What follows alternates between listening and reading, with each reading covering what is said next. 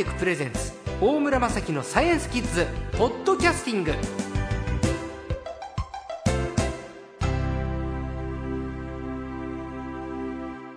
さあ今週の最高もですね前回に続きまして科学ライターの江川明彦さんです。よろしくお願いします。よろしくお願いします、はい、江川さんスポーツにとてもお詳しいんですけれど前回オリンピックにちなんで水泳の話を伺いましたけど、はい、今日は団体競技、はいバレーボール。バレーボールですね。これもファンが多いですよね。え女子は前回メダル取ったから今回も連続、なんとかしてもらいたい。そうですね。ねだあの、1月にね、錦織選手って、すごく個人のスポーツでは、うん、体力消耗するって話をしたけど、バレーもフルセットまでもつれ込むと、相当体力消耗する競技だと思うんです、ね、バレーボール見てても、はい、もうずっと最初から最後まで飛んでますよねあの人たちは、はい、もうそのそのジャンプっていうのも、えー、アタック打つ時もブロックする時も、ほとんど全力で飛ぶジャンプですよね。えー、それを一体何回ぐらい飛んでるんだろうかっていうのをですね、あのちょっと調べてみたんですね。と、まあ、いろんな研究があってそれはまあ本当に試合ですとかレベルですによって随分違うんだと思いますけれども大体1セットで35回から37回ぐらいっていう数字がちょっと見つかりました。一人の選手で平均35回か37回飛んでるフルで飛ぶわけ。そうですね。1セットか。ってことは5セットやったらまあかける 5? っていうと相当の、そうですね。180回とかですね、そういう数字になりますね。でエースアタッカーなんかはですね、えー、私が見たデータではもう200何十回飛んでるんですね。まあ、行くでしょうねでもね、えー、それは本当にその200回全力でジャンプするっていうのは、はいまあ、どういう感じなのかやっぱりやったことないですからわからないですよ。あのスポーツテストでみんな垂直跳び200回やってみ？そうですよ、ね、死ぬよ、本当に。垂直跳び200回、はい。うん、それでも、まあ、結構ね最後の方までしっかりあの,、はい、あの選手たち飛んでるんで。勝敗に影響するからね最後になればなるほど、はい。であのジャンプをするときにですね、えーまあ、相当筋力も使うし筋肉傷んでくるわけですけども、はい、一体どうどの場面でその筋肉痛むのかっていうのをですね、ちょっと考えてみるとですね、はい、あの普通ジャンプするときに力を使うのはジャンプするために使う筋力だと思いますよね。はい、であのジャンプするときに筋肉どこが一番使われるかっていうと、まあ、あの足足首の関節とか膝の関節とか股関節とか、まあ、みんな使うんですけども、はい、一番大きな力を発揮するのは、まあ、膝の関節ですね、うん、膝がこう曲がった状態からまっすぐに伸びる、はい、その勢いでまあ体を浮かせるわけですね。はい、でその膝をまっすぐに伸ばす時に使ってる筋肉というのが太ももの前側にある大きい筋肉なんですね。一番大きい筋肉。そう、大腿四頭筋って言いますね。大腿四頭筋。はい。はい、こう椅子に座った姿勢で膝をまっすぐに伸ばすとあの太ももの前の筋肉が硬くなってるのが、はい、まあ膝を伸ばす時にはその筋肉が収縮して、えー、力を発揮するわけですね。でそれを勢いよくやると、まあ、ジャンプできると。でも、あのー、この時にはですね実は筋肉っていうのはそんなに痛まないんですね。むしろその着地する時ですね着地する時にその足がどうなってるかっていうとまあ、まっすぐに伸びた状態から落ちてきて、まあ、体育館の床についた瞬間から膝が曲がり始めるんですね。で、まあ、軽く曲がったところで止まると。でその止まるためにはやっぱり膝を伸ばす大腿四頭筋が働いてなくちゃいけないんですね。なのでこう着地して足がついた瞬間からその大腿四頭筋は力を発揮するために収縮しようとするわけです。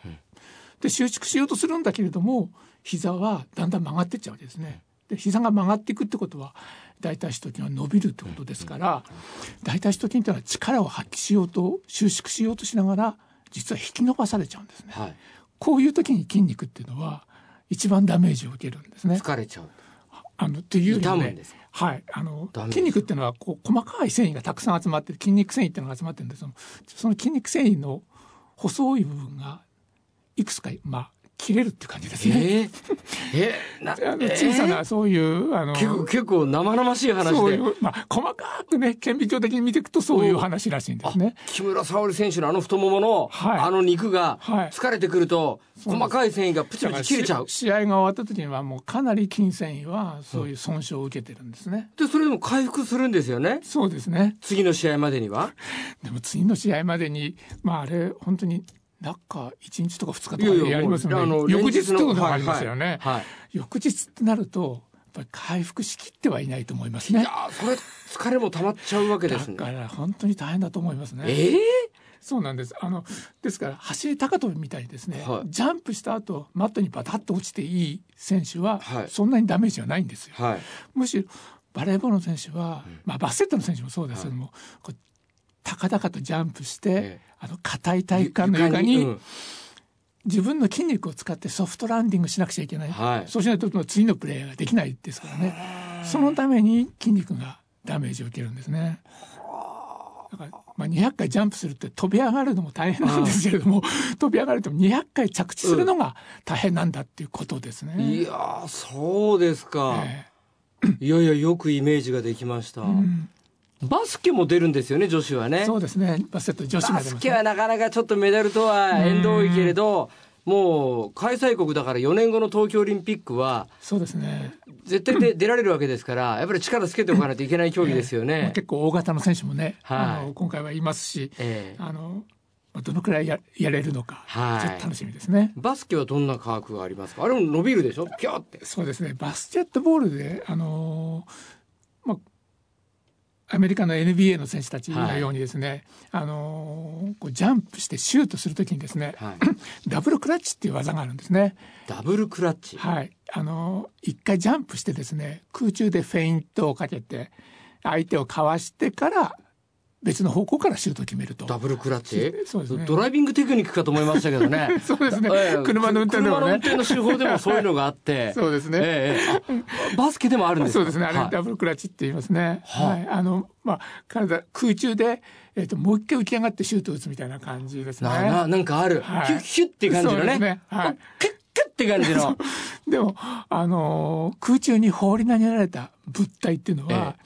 他からなんか力が加わらなければ、放物線を描いて、まあ、地面に落ちてくるっていうのが、まあ、物理学の基本ですよね。はい、なんでこの空中に浮いた人間がもう一回浮き上がるみたいなことができるんだろうかと、うんうんはい、見てると不思議なんですね。うん、確かに、はい、なんでですか？例えばあのサッカーでヘディングをする時で競り合った時にですね、はい、こうジャンプして振り上げた腕をですね最後に下げると頭が上がるっていうあの感じなんですよね。はい、ですから、えー、ダブルクラッチでも、えーと、曲げてた足を曲げてるジャンプした足を下に伸ばすと体が上に浮くと。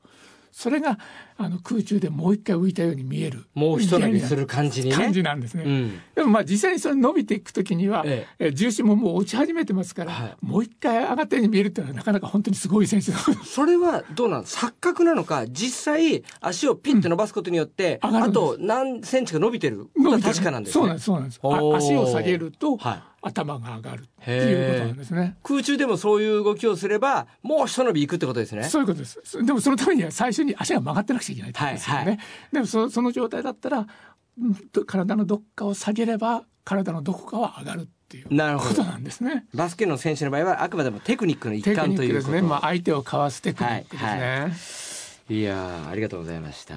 ちょっとこれでね、また団体競技も見るの楽しみになってきました。あとサッカーも応援したいな。頼むよ日本。もう競技始まってるんだね、そういえばサッカー。ね、さあ、ということで、もう時間ですね。えー、今週の最高は科学ライターの江川明彦さんでした。ありがとうございました。ありがとうございました。